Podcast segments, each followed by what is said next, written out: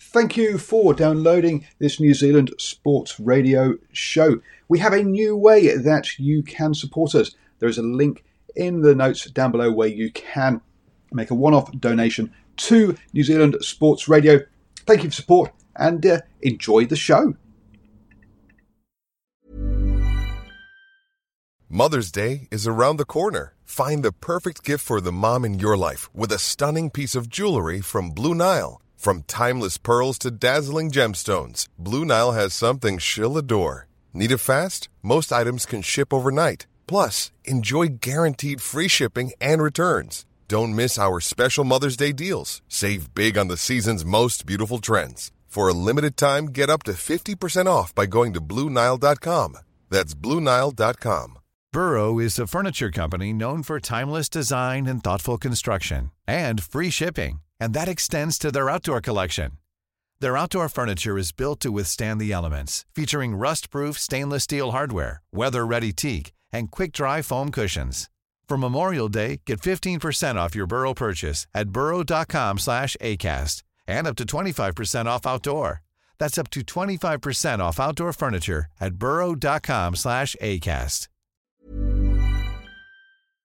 Welcome, everybody, to the Long Talk on New Zealand Sport Radio. And as our guest today, we've got Dean Kenny, former player for Otago New Zealand Maori, former radio commentator for the Northland home game, the Mitre 10 Cup. Dean, thanks for joining us. It's my pleasure. And to all the podcast listeners out there, uh, let's go and shoot this thing, eh? Hang on, but hang on, hang on, John. What, what, How what do you mean, is, uh, for- lockdown- former commentator? He's current commentator, maybe.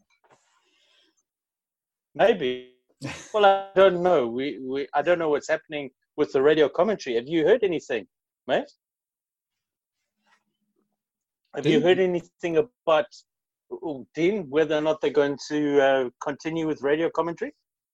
Well, that, that's the you know six million dollar question there, John and Paul, only because of the fact that uh, they're trying to organise some sort of super 15 New Zealand sort of 10 game league or 10 week um, sort of setup. Um, after that, I'm not too sure, John. Uh, Mhm. uh, Personally, I, I would like to see them all then be released to their fellow unions. Mhm. and from there um, get Sky to come on board and and really really ramp up um, the you know the Mhm. NPC or you know the Mitre 10 uh, rugby Mhm. because that would get a lot of people interested in the in the in their unions and they'd come to the games and Sky would have a monopoly Right. especially rugby um, around the world because there's no no Mm. rugby going to be played for another six to seven months. How has lockdown been treating you? Um, it's been treating us very, very, very, very well. Actually, my, my my wife, when she gets fed up, she goes into the other room or she goes down to the other deck. You know, and that only takes about five minutes. So that's why I'm allowed to do this podcast for the next hour because she doesn't want to be anywhere near me. Don't blame her, really. Uh, yeah, wise woman. Um, any TV recommendations? Have you found anything on Netflix or YouTube Oh. or anything that you can recommend? I've got to say, I've got to say, I'm absolutely sold on the the, the Last Dance. Um, anything to do with Michael Jordan now. I mean, I mean, that guy there is the goat of all goats on, on in any sport. Um, and, Mhm. and I've just transfixed on on watching the Last Dance. Um, and in fact, I'm even watching all the replays and any of the, the, the finals in the past, you know, in the 1990s. I, I, I'm, I'm absolutely um, engrossed in watching Michael Jordan because that guy, I reckon if he was playing rugby, he would have been the greatest rugby player of all time because he was that determined to do well in anything that he did. He was such a competitor, and I, I, I and his Mhm. worth ethic on and off the court, the way he Mm. dressed off the court, there's just a sheer professionalism. I've got Mhm. to say there, John and Paul, that he is the goat of Mm. all goats. Who reminded you of him in the field of rugby? With that same like fierce, relentless pursuit of winning. Uh, that's a very good question. I, I, you know, there's quite a few, but I'd, I'd have to go back to, you know, people like uh, Sir Brian Lochore and Sir Pine, uh, Sir Colin Meads, um, only for the mere fact that Mhm. you know they transcended the the, the years um, so far ahead of their time, um, and and Mhm. you know, for Brian Lochore to be called up uh, to the third test and and the Lions after retiring and saying to his wife, "Hey, I'm, I'll, I'll, I'll catch you on Monday. I'm just going down to, to Wellington to play the third test against the Lions." It's that sort of thing there that you know these guys, uh, you know, th- th- these great Right. men actually put rugby on the map for for New Zealand and the way that they played under the Fred Allen era uh, with that great team. Mhm. I still think that is one of the greatest teams of all time was uh, the 1967 through to 1970 under Fred Allen. Um, the, the way that they played Mhm. and the players that they had, and, and bearing in mind too, they also had to hold down jobs. Um, the, those guys, Mhm. those gentlemen, actually preceded anything that goes before um, the current All Blacks. Yeah, I'm back. Yeah. Can you guys okay. hear me? Yeah, can you get that ugly mid out of the bloody frame there? I, I wish I could say that my opponents on the rugby field have seen this as much as I've seen that. Right? Yeah. the thing is, you're supposed to tackle not up above the shoulders, you're supposed to tackle below so they don't fend you in the face there, John. I, I heard a um, very famous NFL player called Deion Sanders is reckoned to be one of the fastest players ever in uh, the NFL. Talk Yeah, about playing against Bo Jackson, who Yep. was a legendary multi-sport player, played both um, Major League Baseball and uh, football in the same t- uh, era, right? In the That's right. same uh, w- when the seasons weren't overlapping. And he spoke about playing in the first time in college, and he said he made a break, and Bo Jackson took off.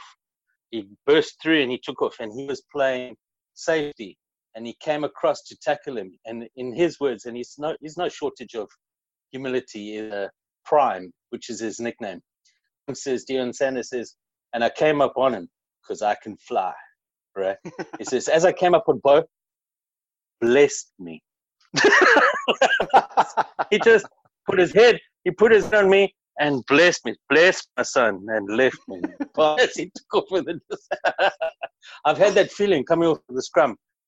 Yeah, the eighth man, take, come off our mouth. It's like, be my son. Off you go. so tell me, you were talking about um, Sir Brian Lochore and uh, Sir Colin Meads. yes. Did uh, Colin Meads approach you to join the, what was it, 86 Cavalier? But if you can just cast the mind back, or the or the listeners, um, what actually happened in 1985, uh, the, the the All Blacks um, at the time had um, under Andy Hayden and Andy Dalton had secretly organised this tour. Um, no, no, sorry, I'll take that back. The New Zealand Rugby Football Union were looking at sending a team over there in 1985. However, um, the government stepped in and, and the, the, the tour was cancelled.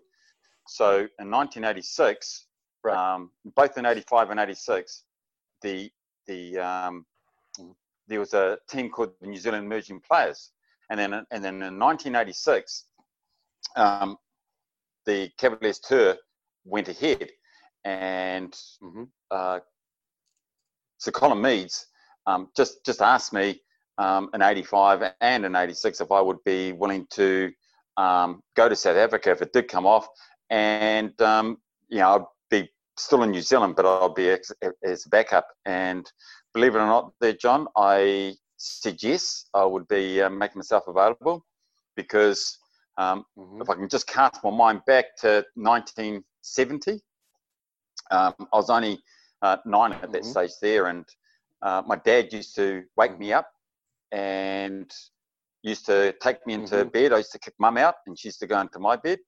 And um, I used to listen on the transistor radio to all the All Black games that were um, on the on the transistor radio, and um, I never missed a game. Mm. And uh, and it was just then that I fell in love with South Africa.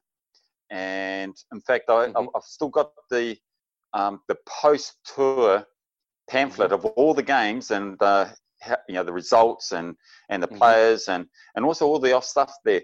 and I've still got Mhm. that to this day. And that Mhm. All Black team against South Africa um, Mhm. cemented it in my in, my psyche that I always wanted to. If I ever became an All Black, I always wanted to play against South Africa, and um, and that's why I, I did not want to turn down the opportunity to play South Africa in South Africa, whether it be with the Cavaliers or Mhm. with, whether it be with a sanctioned tour um, by the NZRFU.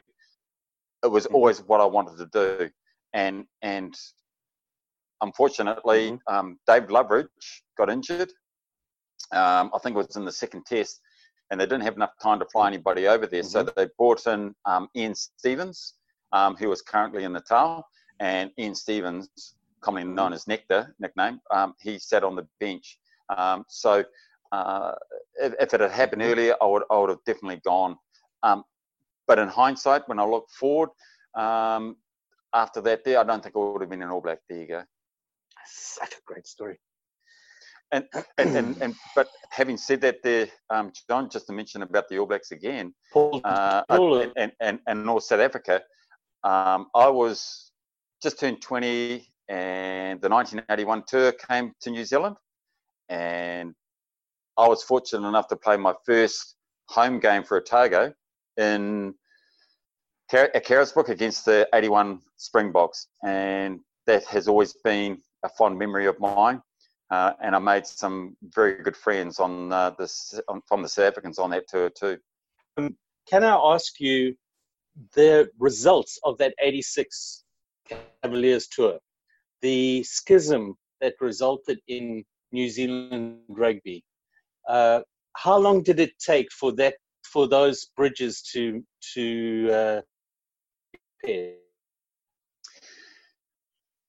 I, I, I, I think if it wasn't for the World Cup in '87, uh, John, I don't, I don't think um, those bridges would have been he- uh, mended as quickly um, as they had because what the um, the '87 World Cup did was um, it, uh, it it actually en- en- engaged the, uh, the New Zealand public. Um, you know, and and they they actually forgot about what happened in '86. So I think if it wasn't for the '87 World Cup in New Zealand and in Australia, I think that that the and it's been well documented. Um, and I, I don't know if you remember back um, in November with the World Cup last year, they had this um, documentary, and it was uh, more about David Kirk and and that actual rift that actually happened with. Um, between David Kirk and, and quite a few of the senior players that went on that Cavaliers tour. Mm. And and I've got to say, um, it did happen. However, the good thing was we were able to move on pretty quickly with um, the 87 World Cup. And I think it was all forgotten really about the Cavaliers tour. Dean, did you find that because you were kind of a reserve that wasn't used to the Cavalier Tour, did you manage to kind of bridge both both camps? Because a the people on the Cavaliers Tour knew you were kind of a reserve, but the people who who didn't go or anti it, you didn't go. So did, were you kind of did you manage to bridge that that both crowds?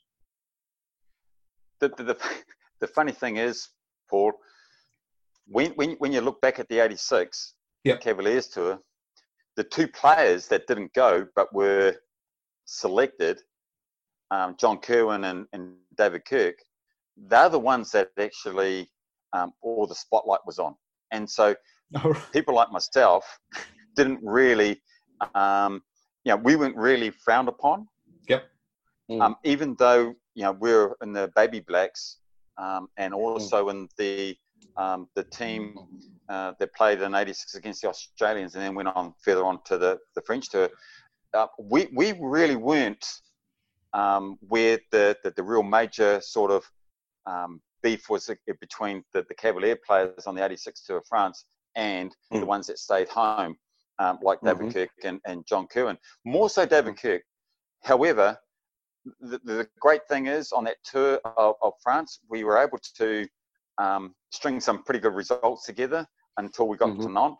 However, that was taken out of our hands by the, the, the French Federation, and and, Mm. um, and it's all been well documented. But the great thing, um, there was still a bit of a rift when you got on the bus in the '86 tour, with you know the majority of the Cavaliers players were down the back of the bus, and. Um, you know the the, the mm. um, David Kirk and a few of the other boys were down the front of the bus, and and the newbies on the on the tour, um, mm-hmm. uh, myself included, John Gallagher, um, Marty Berry, yeah, all of us were kind of like in the middle of the mm. bus. So so there, there was this sort of you know they're talking over us all the time on the bus, not to us. Yeah. And, and, and, and, so, but, but having said that, it was a, I, I mean, I've, I've, got to say, um, the other thing too is when they removed David Kirk from the captaincy after the 86 um, Australian uh, loss of the Bledisloe Cup, then they handed mm-hmm. it to Jock Hobbs. I, I, I, think that was a very shrewd move on behalf mm-hmm. of um, the, the, the, the, selectors, to Brian mm. Lochore, to Colin Meads and Stan Hill, to, to, to take it away from David Kirk because of what the, all the pressure from the Cavaliers that were placed on David Kirk through the Australian um, tour of New Zealand. I, I, think that was a very good move for Jock Hobbs. And, and, and I've got to say, Jock Hobbs was such a diplomat on that tour that he was able to be the one to um, you know, bridge that gap and I, and I think that's that was the great um, um, um, a, a, great sort of um, gap filler was having Jock Hobbs mm-hmm. there. Just just one more before I hand you back to John. Um, sure. The you've, you've you've obviously played in a lot of different environments. Uh, does anything beat winning to paper over cracks in the in the dressing room? is it does does just stringing results together is always a that, that, that's always a good way of fixing those sort of things. Um, it, it is. And however, however, um, you could still sense after we won our games in France, um, leading up to the last game there, that you know the old court sessions that we used to have. Mm-hmm. Um, yeah, the old court sessions. Um, they they were there to kind of like create um, that sort of uh, bond, mm-hmm. but you could still see you know quite a bit of tension at times. Mm-hmm um, in those court sessions. So, uh, as I say, I, I think um, throughout the tour there were there, there, there was some underlying tension. Mm-hmm. Um, however, however, um, going forward to the change of selectors in '87 for the World Cup and having the World Cup um, in New Zealand, it mm. actually allowed every a lot of those tensions to um, disperse while at the same time it brought um, the country together, I believe. But you, you've also played teams like Otago and your school teams. Uh, there's the the, the the dressing room in general is, is I guess is what I'm talking about is is a is, is always much happier, isn't it? When you when you when you do manage to string some wins together, and that's always mm. a better place to a better place to be in when or, or, or if you had losing teams you've been in where actually the dressing room's been a really great place to be just because you're all playing for each other and you know that you're trying your best anyway. It, it, it's funny you should say that because I was fortunate enough that at, in um, Palmerston North in the first 15 for those three years, um, we had a um, who I still rate as one of the the, the the, the best coaches I've ever had, and his name was Ian Cahoon, and and and he, um, you know, he, he instilled this winning at all costs, but it was more um, making sure that uh, when you played, and or more so when you trained, that everything was precision, and mm-hmm. and he didn't leave any stone unturned if it meant you had to improve, and and he mm. he would say, okay, you got to work on this and work on that, and and I was fortunate enough, you know, with that great team of for three years with Palmy Boys under Ian that I was able to kind of like take that with me and and and mm. try and instill that in, in in um, how I played, whether it be with Southern down in Dunedin or mm-hmm. Otago, um, mm-hmm. or even um, trial teams or um, town and country in, in, Otago. Any any any sort of team that I was with, I, I really wanted to make sure that my my level was not drawn down to the, the lowest denominator. Mm. I was always trying to make sure that you know I was um, training as hard as I could and, and as well as I could, mm. and, and and make those players down here try and aspire to come and and, and play um, with me. And to that, there, I was fortunate enough then at Southern to have Laurie Mains as my coach for Southern, and mm-hmm. um, he, he, yeah, he was a stickler for um, I mean, he he would go into a game and he would know every sort of nuance that the other team had, and and he would actually organise the, the or pick the team, and he would create a game plan that would take that. So, mm. you know, that Southern team for those three years, um, we went mm-hmm. on a 43 game winning winning streak, um, mm-hmm. and they won three um, Premiership championships down there in, in Dunedin, and mm-hmm. then he then became coach in 1983. And you, and you got to understand, in 1982, Otago nearly went down. So when Laurie came on, he had to do a whole rebuilding. And the first thing he did was, and you've got to bear in mind, Otago in those days there weren't rated at all. We didn't have any All Blacks. We, we went just, um, you know, everybody kind of like laughed at us. And, and mm-hmm. so, so when we started, when you said about um, losing, we lost a lot of games. But at the same time, um, even though the dressing room after the loss was, you know, pretty uh, somber, we, mm-hmm. we, we, we got together and, and, and we were able to kind of like, we didn't shift any blame onto anybody. We, ex- we, we, we mm. accepted it collectively. And mm. I, I just found Laurie was um, very good at bringing um, a nucleus of players um, together and and mm. and with that there towards the end of the 80s we we became quite formidable you know we were always in the mm. top four in the the, the so-called npc then mm. and but what actually got us together paul and john was the the, the camaraderie was the, the, the court sessions and i know a lot of people frown upon you know alcohol and all that sort of stuff there but that mm. was you got to understand we didn't drink throughout the week we the only time that we had a mm. beer was on Saturday night. Mm-hmm. Mm. And and so so we didn't abuse the drinking mm. sort of privilege. Mm. What we did was we we created a great camaraderie, and and I don't know if you if you know these statistics, but in um, towards the end of the 80s, um, like 88, 89, uh, 90, 91, there was something like 10 to 12 um, Centurions in, in the Otago team. And, and, and that just goes to show how Laurie had built those players uh, to, a, to um, a, a, situation where we were revered. And in 1991, mm. they actually won the, the NPC mm. for the first time. And, and, and that's, that's all credit to how that the, the taking the losses and how we could turn that around to build a team spirit. And then, and then from there, it just um, showed on the field after that. Now you you made your debut in '81, right, for Otago? That's exactly right, John. Right, and you played in the game against the Springboks on the '81 demo tour. I, I, I did, and and I've got to say, John, when I was selected, uh, and believe it or not, that was my first. Even though it's my fourth game, it was my first game on Carisbrook, and mm-hmm. I, have I talk about because uh, the game was on the Tuesday because it was before the first test um, in mm-hmm. Christchurch, mm-hmm. and, and, when I was named in the team, um, mm-hmm.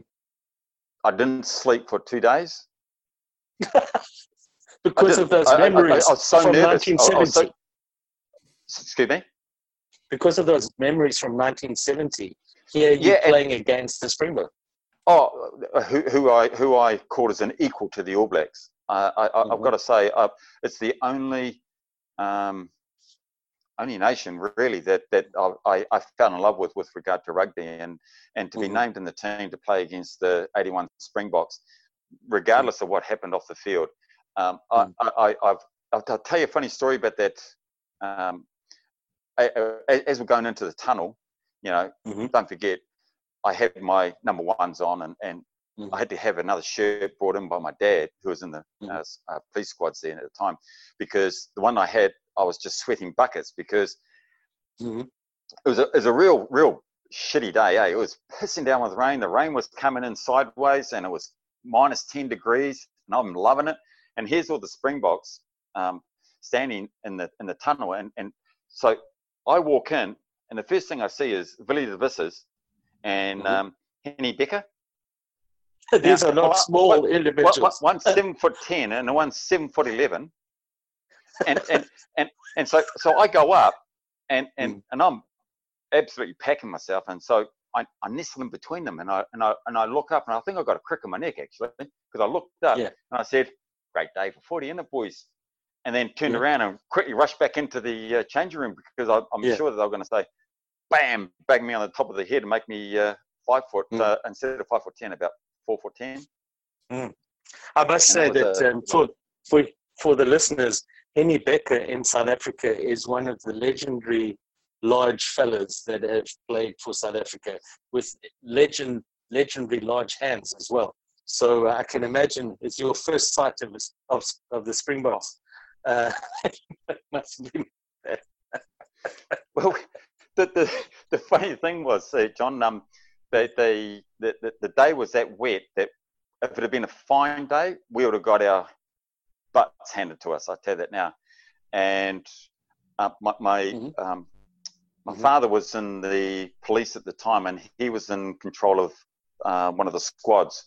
Um, not the infamous red, blue, or whatever color. He was just uh, one of the squads, and and his, on that day, Mhm. his squad was um, designed to patrol the the, the, the part of the the other part of the field, so nobody could come on. Mhm. And Mhm. um, my dad was standing down the rose stand end, and and um, next thing you know, Dad's the only policeman watching the game because I was playing, obviously yeah. and uh, the rest of the police were based in the stand. Anyway, Dad gets a call 20 minutes before the, the game starts, and down the scoreboard Yeah. end, um, there's about 25 protesters, yes. and so so Dad told me he said right. So he went up there, and he says, Yeah. "You protesters, get out of here. My son's playing Yeah. today. I don't want to miss a minute. So get the hell out of here, and we'll catch up in Christchurch." So they left, and then he went he went back and Yeah. he stood there and it was quite Yeah. funny in the in, in the first um, in the- believe it or not otago were up um, i think it was 13 13 nil 10 minutes Mhm. into the game we, we scored a try right below my dad's feet and um, don cameron who was a reporter at the time he he wrote it in his in his book about the tour hmm and and and and uh, he ended up um, throwing his helmet in the air. And Don Cameron Mhm. actually reported that um, Yeah. John in, in, in his book about how Sergeant Kenny uh, threw his Yeah. helmet in the air, watching his uh, son's Tiger team score the try Mhm. at his feet. What was the final Um, score? I think it was 17-13. And and, and I've got to say, Mhm. it, it, it, it's one of those sort of things that you guys were the luckiest mothers on earth because because you- there, there- there's a there's a thing um, that if, if the ball hits the um, flag at the top of the goalpost, it's counted as over. Mhm. So anyway, um, Errol Tobias, um, the the, Mhm. the um, Black First Five, um, Mhm. he he did a, a penalty shot and it hit the upright. Um, hit the um, at that stage they had a big blue pot at the top. It hit the blue pot and it dropped down in the end zone. So we we walk back to halfway. Next thing you know, Ray Mordt comes flying through, dives on the ball, and he gets given the try. And Mhm. we went, no, no, no, no, no. And the referee, after the game, Mhm. says, you know what, you guys are right. So anyway, you, so you got six lucky points there.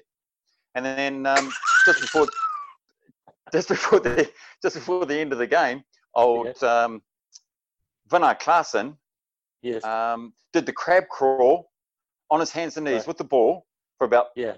25 meters. Yeah. And he put the ball over the line and he got given Yeah. the try. And, and, and it was called rabbiting nowadays, but he was Yes. given the try. And so they ended up um, getting those uh, um, six points there and they, they, they won. It was 13 11 at that stage there. So you won the game Mm. 17 13. Well, just to talk about how unlucky you guys were, the only reason that Wynand Claassen was playing in that game was because the first test was on the Saturday and he had been dropped, the tour captain. And he had been dropped because the previous Saturday he'd been pictured after beating Wellington. He'd been pictured in the jacuzzi with Errol Tobias, who was the only non-white player on that tour. Both of them sitting in the jacuzzi in the change room, you know, the soak or whatever it was, with glasses of champagne. And after that picture of the white Springbok captain, remember height of apartheid then, was splashed all over the National Party, apartheid era minister, a secret quasi-Nazi, and he called him up. And Wynand Claassen says in his book, the day before this test, uh, day before the game that you played in, and he was told to go practice with the B squad, the midweek team. It, it, it's funny to say that there, um, John, to, to, to, bring that up because um, I, I, actually became. And uh, so he was dropped for the first test. That's right. And and and it was, it was funny because uh, I was just going to say I became close friends with uh, Bernard Claassen immediately after the game. Um, in, in, fact, um, we were up the top of the Southern Cross Hotel, and the boys had had a pretty rough time on the tour up until then, and they weren't allowed to go out, and they weren't allowed to come have any parties or anything like that, or meet the Kiwis or any any anybody by that stage there. So next thing you know, um, after the game, mm-hmm. I, I, said I said to Bernard Claassen, look, my dad said that they're having a uh, they're having a buddy bit of a shindig down at uh, the Prince of Wales, and the red squad's going to be there, the blue squad's going to be there, and there's going to be no protesters because uh, they were all shipped up to Christchurch. And I said, mm-hmm.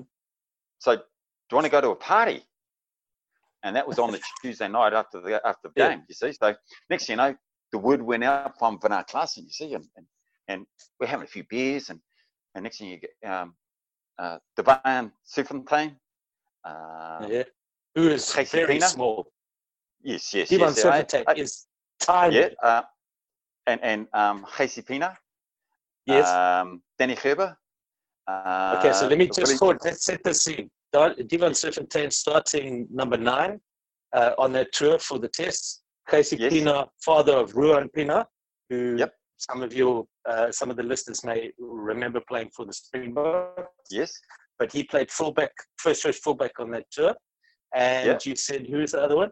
Danie Gerber, the legendary, yep. um, legendary centre. Um, and yeah. uh, Willie du Plessis. Uh, Willie du Plessis, uh, one of the du Plessis brothers. So he would be playing centre or wing, right? Second five. Second five. Okay. Yeah, and and um, then Bernard Claassen. So mm-hmm. next thing you know, I'm in the waiters or the services um, lift, and there these boys from South Africa in the in the lift with me, and I've got the thumbs up. Meanwhile, my dad had got the paddy wagon and gone down to the and because I'd phoned up the nurses home to see if they wanted to kind of like uh, meet some of the Springboks. and,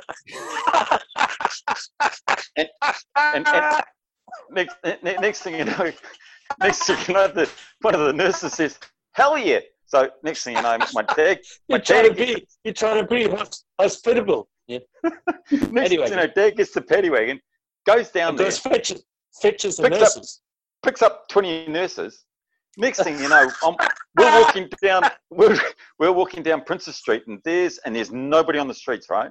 And here's these six Springboks and myself walking down, and we go into the Prince of Wales, and there's this and there's party 20 nurses. humming. And there are these 20 nurses, and then then uh, Bernard Claassen and, and, and these Springboks lads who are, um, you know, playing playing clothes, obviously. And and and next, you know, yeah. Um, yeah. around about about eleven o'clock, twelve o'clock, I'd had a skinful, so I decided, oh, I'll, I'll just leave these boys to it. Yeah. About yeah. that, that. Yeah. And um, anyway, the, the, what you said about um, what happened with Theo Tobias and uh, Wynand Claassen in the in the pool, the mm. spa pool. Um, yeah. Yeah.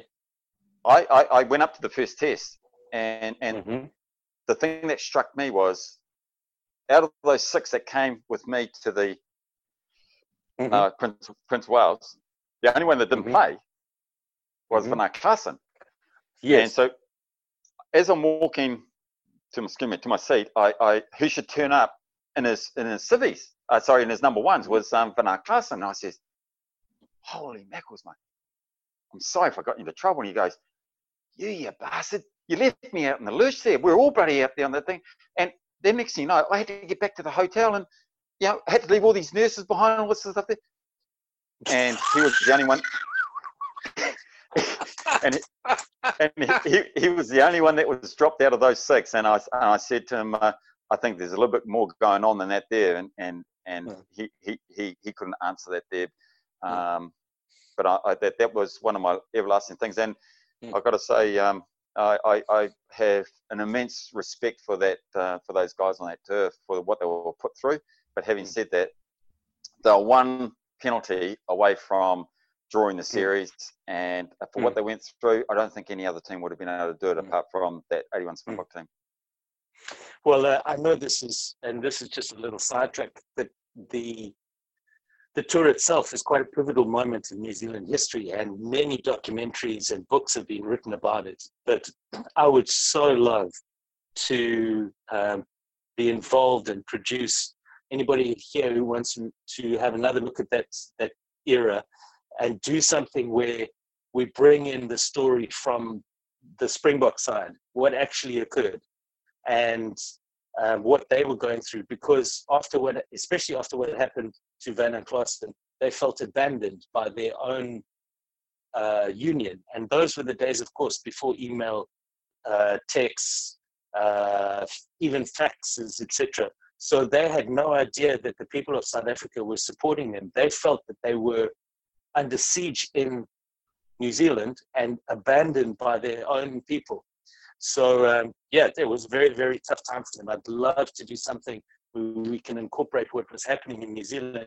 Yeah, um, the, the, Mm. just speaking to some of the Springboks, even though they, they weren't staying in hotels, the, the, the Mhm. hospitality that was shown by the unions and, and clubs alike. I mean, there's a, there's that great story about And the nurses, don't forget the nurses. very Especially the accommodating Dunedin- ladies. They were. That, that, that, I've got to say, they were very accommodating ladies.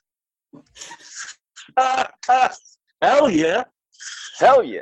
And and uh, but the, the other great thing too is, you know, even though they were staying, that, that they weren't staying in hotels. I was just going to say that the great story of, of down in Southland, how they stayed in the squash courts, and and they knew that they were so safe there. I mean, the, you know, they were so looked after.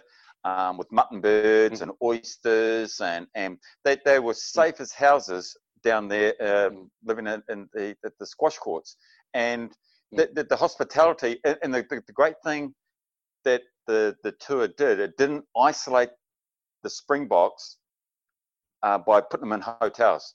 Uh, when they when they went out to the unions, they actually were embraced by a lot of the a lot of the people, a lot of the locals, and Great. and, and and that's why um, what was um, purported by the, um, the the media on TV and all sorts Mhm. of stuff there, you, you, you, that's not that's that that is so slanted in one direction that you know I, I, I believe that what the, the, the Springboks and how well they played, but also the way that they embraced the, the, the locals by um, being with them. I've, I've got to say, um, you know, you, couldn't help but fall in love with, with, with, with that team.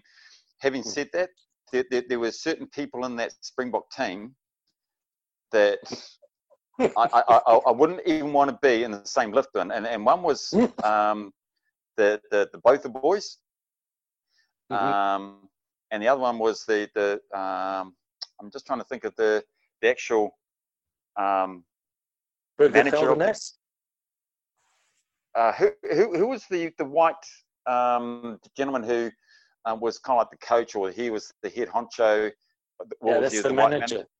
Yeah, Yeah, that's the manager. guy who that's the guy who um, got the phone call and dropped Van He- der Claassen. I forget his name, but But the, um, man, the, the manager. Well, good. I'm pleased you did. The, the manager is Johan Claassen. Uh, you yeah, Yeah. um, Nelie Smith. Johan Claassen Nelie was the coach. Nelie Smith um, was from the Free State. Nelie Yeah. Smith was still coaching into the 2000s.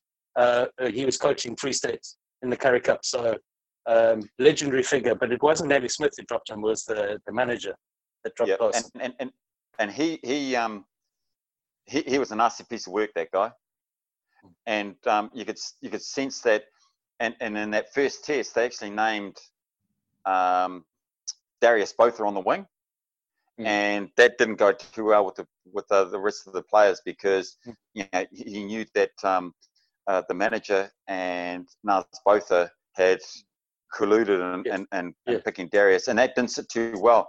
But you take those three out of the tour, I've got to say, you know, you know, you had Mhm. um, in there, um, you had He's a Flippie big boy. van der Merwe that I, I tell you a funny story about Flippie van der Merwe. In fact, it's still imprinted in um, the Carisbrook uh, ground. Um, Yes. he, he come running up the, he got a tap, and he come running up the field with the ball, and and um, the late Kenny blocks him, went around the ankles, and and and tackled him. And this guy went up in Mhm. the air, and he came down, and he left this crater in the ground. He was that big. He was something like 18, 19 stone. He was a monster. And he left this big crater in the in the in the pitch. And I think it's still there. Actually. Yeah. He's So, so looking looking there, at the, he is looking at the stats on, on Wikipedia, he's 130 kgs. yeah, carry No, that's wrong. No, no, no. I'm sorry. Uh, I can correct that. I can correct that. He is the heaviest player to ever play for the Springboks, and at it, in one test, he weighed between 145 and 150 kilograms. So, so I remember that test when they listed him when he came out. He was playing um, Tarted, and when he came out, um, imagine propping against somebody who's 145 kgs plus. You Uh, yeah, imagine. no, he's absolute monster. How about Ray O'Connell, the Otago tight, uh, loose head, and he was Yes. tight head, and Yeah. Ray was 15 stone piss wet through. So I mean, give, give people an idea. I mean, obviously nowadays players are much bigger and, and, and things. To give an idea, he he's on, on he's rated at 130. John said he was bigger than that. The next biggest player is a lock at 113. I mean, he's 17 kgs heavier than anybody else on that team. Yeah, a monster. Hmm. So he's absolute, absolute giant of a man. Now, we have to touch something. I cannot have any kind of journalistic integrity if I do not ask you about the Battle of Nantes. Mhm. Right? So, to lay the scene for some of the millennials, one of the most famous test matches in the history of the All Blacks, the final test. It was the final test, right, on that tour. Well, oh, yeah, it was the second test, yeah. second test against the French. And the French decided, um, uh, Buck Shelford, legendary figure in All Black rugby, uh, the French decided that if they don't win the test, they're going to win the fight. And they proceeded to indulge in all sorts of skullduggery and legendary moment at halftime. Buck Shelford comes in to the change room and he's been rucked so badly that his the inside of his scrotum is on the outside, right? Now, can you confirm or deny this legend? But no, I can definitely confirm that there. But at halftime, I didn't know what was going on. Um, Yeah. But after the game, you know, John Gallagher was sitting, I think, to the right of me, and I think it was Kipper and I were on the bench that day, and Yes. um, we're sitting there, and next thing you know, Buck is missing a couple of teeth, and you know, he's- Wow. he's, a bit From the game.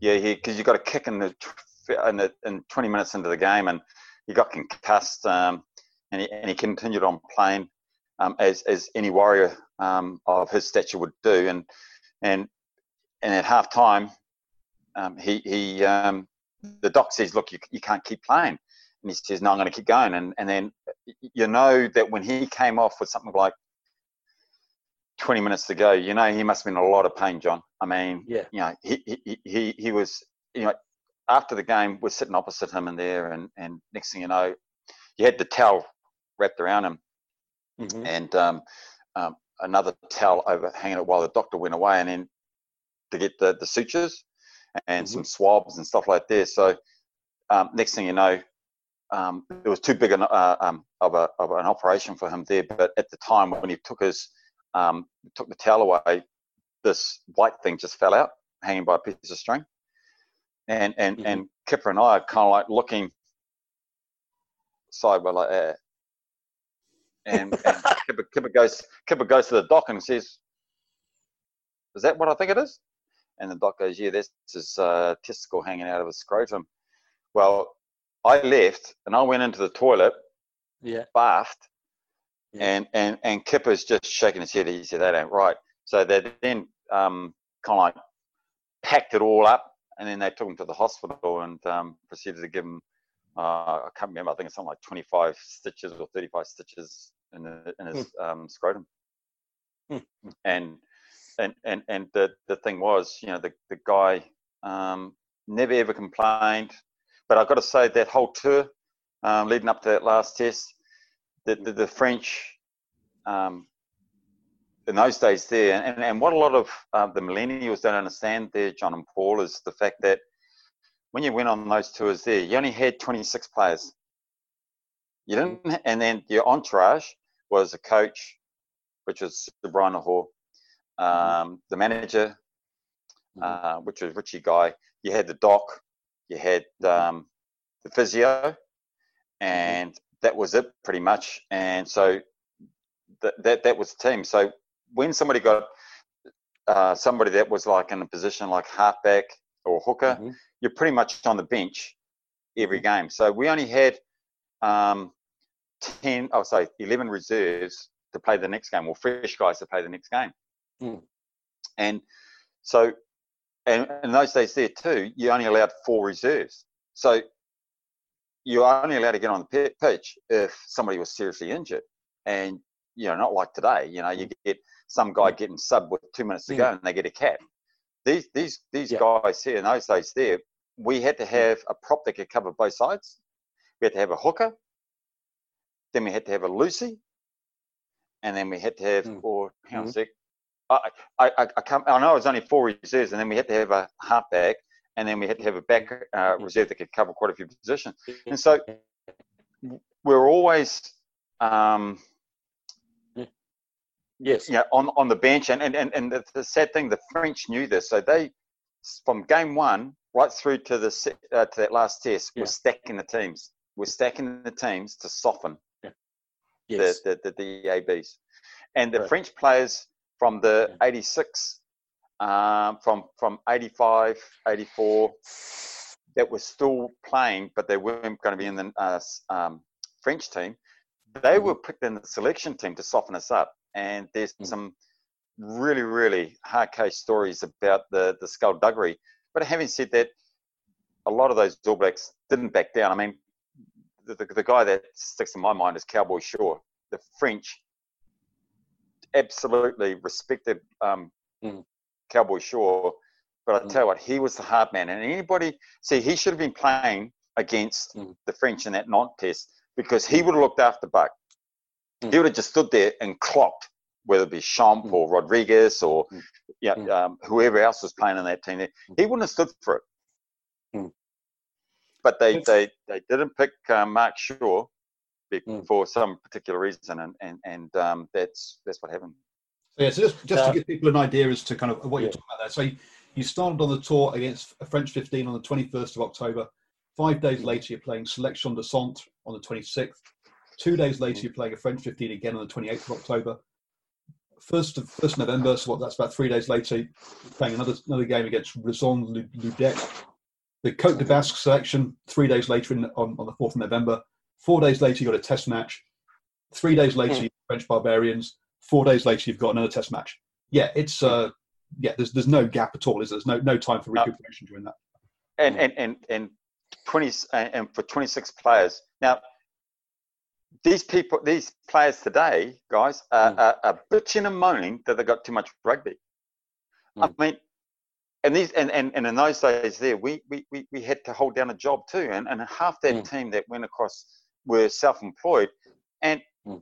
what the union were paying us was minuscule compared to the losses that these players were making mm. or what they were sacrificing back mm. home and, mm. and and that's why you know you, you can't you can't make a comparison between what happened back then and, and to the current day sort of setup that they have and and I mm. think it's it's um one of those sort of yeah, it really does gripe me that I hear a lot of the stuff now that they've got too much rugby. When what Paul has just said, mm. it, it, was just so loaded that mm. you know, you, and in those days there, you, you didn't have a time, um, didn't have time to kind of like uh, recoup or or mm. um, because the next game was also loaded with other French players, and the next game was uh, old French players, and so you're mm. you're, you're continually um, and that's mm. why I think in that, that last test match against the, the French, I think mm. everybody was just knackered because it had been a mm. really, really ugly year with the Cavaliers coming back um, and, and, and all the stress and stuff like that. So, I, I, I mean, to only lose one game um, on that French tour, um, and, and, under the, those circumstances, I think it was a credit to those um, to those players there, and and uh, um, mm. especially led by Jock Hobbs. Now, talking about that tour and something that personally affected you, uh, you were interviewed by Ron Polanski. Yes. Uh, and and you were asked a question comparing Frano Botica and Grant Fox. And then a, a, story appeared back in New Zealand where you were quoted as saying you would prefer to play with Frano Botica rather than Grant Fox, who was your roommate on that tour.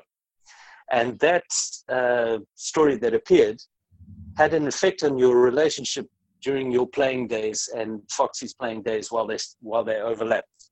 So now, in public, on this podcast and, and broadcast, I want to give you this opportunity. What would you like to say to Foxy about that article? Uh, what would you like to clear up?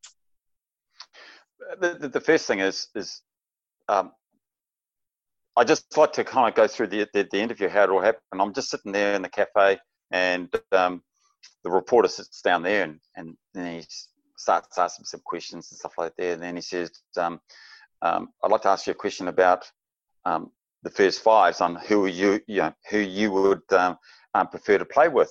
And I said, "Is this off the record?" And he goes, "Yes, it is." And next thing you know, he I, he said, so who would be your first five of preference to play with? And I said, if it's a test match um, sort of environment where you needed to have um, a control, you needed somebody there to um, you know, control the game and put the put the, the, the, team in the right position under test match uh, intensity. It was Grant Fox every day of the week and twice on Sunday. And then I said, but however, it's a, a barbarian sort of game and it's open and, and, and you know, you wanted somebody, I'd have Frano Botica. Hmm. Well, next thing you know, um, the because because in those days there when they reported it, it went back to New Zealand. We didn't know um, what was written back there in, in New Zealand. So I, I, have no idea if somebody back in New Zealand had phoned up Grant to say, "Oh, this is what reported," which which it wasn't. And and I I um and I never got a chance to talk with Foxy because during that game in the the, the Cote de Basque, um, they ended up um, he ended up puncturing a lung, and so he had to go to hospital, and he didn't actually rejoin the tour until um, the the Nantes test, and um, so we never really got it. And he was my roommate, Foxy, brother, mm. and up until then, I, th- I thought you know we were pretty good friends, you know, we were, we were talking and stuff mm. like that. However, I think after that, um, somebody may have um, kind of mentioned to him when he got back, and um, and and all I said, eh, you know, I'd just like Foxy to know that mm. what was reported was not what was said, and and mm-hmm. if it affected um, how you felt towards me, I I, mm-hmm. I can only apologise, but that is not what I said, and and and that's why after that I felt really. Mm. Um, compelled not to to do too many interviews after that there with um, reporters because um, you, uh, you, know, to, to say it's off the record and then it goes on the record and and it affects certain people's relationships. Hmm. Um, I, I, I'm sorry, I, I, I, I can't condone that sort of behaviour. Hmm. That's quite understandable, of course. Quite understandable. Um, so we, I've got a, a, a bunch of names that I, I would like to run through, and and I'm going to ask you basically to treat them like word association just to yep. tell me the first thing that comes uh, to your mind. Doesn't need to be a long detail, just the first thing that comes to mind when I mention these names. Yep. But um, before we do that, uh, there's one question that I'd like to ask you. When you think of your career, people that yep. you played with, yes, or maybe against, but I'm thinking specifically people that you played with. Who did you say during practice or whenever, who, who would you say that as as they performed, you went, how did he do that? Where they just blew you away as a rugby player. I'll give you an example. Um, we interviewed Warren Brosnihan, and he mentioned Bryan Habana would do things in practice and in the game where he just would be like his jaw would just drop at the sheer athleticism of Bryan Habana who did anybody do that for you while you were playing? Uh, Buck Shelford. Really? I mean, the, the, the Buck, Buck Shelford um, wasn't only an amazing athlete um, as a player. I mean, the, the, the, the, way that he, the way that he um, personified himself on the pitch, he was larger than life. And, and, and. You know, if, if anybody needed to kind of like be at the, at the, at the coal face and, and, mm-hmm. and, and lead the team or, or have to do mm-hmm. something. I mean, I've seen pictures of him, just like Colin Meads is another one too, um, where you can run with the ball in one hand and swap people and, and you know, mm. it, it, and the way that um, Buck Shelford um, could could actually um, you know make some amazing big tackles and and yeah, the, just the way that he led the team just by his mm. sheer presence on the field. Um, I, have got to say, and he was such a professional at training too. You know, he he you know he liked to joke around and have have have fun mm. and and stuff like that. But but when it came to rugby, and mm. and more so Māoridom as well. Um, mm. He he he actually changed the, the, the face of the haka to the point mm. where it ain't a joke anymore, boys. You either want to do it or you don't. Mm. And the way he led it, and everybody got him behind it, and they they made sure that when they did the haka, mm. it was like Buck. You know, mm. the, the, the the basketball player says, "I want to be like Mike." Well, I would like to have been like Buck. You know, and and and he like Buck he, I want to be, oh yeah, I want to be like back, not Mike. Back. Nice. And and and he was, you know, you, a lot of the players would would uh, walk over broken glass for the for for for, for back, just for the sort of person that he was, and and and the the sort of mana that he bestowed. Even though you weren't a Maori, a lot of these guys here would have said, and for him to be, you know, for Zinzan Brooke to be compared to um, Buck Shelford, okay, he does a drop goal in, in the, the, the World Cup and stuff like that there in '95, but mm. you, you, can't make the comparison between Buck mm. and mm. it's just like saying Michael Jordan and mm. Um, Bryant, Kobe Bryant. You know, mm. it's the same as saying Buck and Zinzan Brooke. Mm. Yeah, yeah, and, and, and that's that's that's my comparison. He he was he was amazing. Um, those mm. sort of players only come around once in a lifetime, and I think the other guy before, the other gentleman before him, was mm. Sir, Sir Colin Meads. Five years of your life, but you get to pull on the black jersey. Yep. And get in your full powers. You get to run on and play a test. Yeah. One more time. Yeah. What are you? Who would be against? Gonna, you, the opponents that you choose. Okay, I would love to put on the jersey, play against the Springboks at yeah. either the Loftus Loftusveld or Ellis Park. Okay, but it's going to cost you uh, five years. My wildest, I don't care. You taking I, it? I, I, I, would take that in the month of Sundays because, as I said, you know that, that's how much I uh, am in awe of, of, of the Springboks. You know, I was going to, if you'd said no, I was going to say, I was going to offer you to lead the haka, right? Which as as a Maori you could, right? Yes. Um, and if you didn't take that bait, I was going to offer you a season, like one full season of test matches, like one full year. So you'd get, say, 14 tests. But it didn't cost either of those. This is what I was going to offer just one test against the Springboks on the Highveld, because both of those are on the Highveld, and you yep. give up five years of your life. Thank yep. you for giving your time to us. Thank you for showing just how much that black jersey means to a New Zealand rugby player, to any New Zealander who grew up listening on the uh, transistor radio, to uh, Sir Colin Meads' play, and uh, the boys back in 1970. Thank you for your time. Thank you for sharing your memories. It's Dean Kenny, we, we appreciate it. Thank you.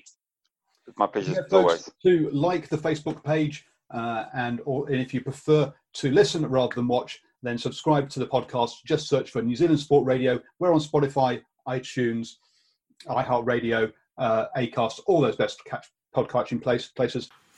Also, we have an added extra. If you head over to drivingmall.com, we have a word association game where John gives names and Dean bounces back the first word that springs to mind. So that's a special extra, folks. Head over to drivingmall.com. I'll put the link down below for that. Thank you, Dean Kenny. Thank you very much, everybody. My pleasure.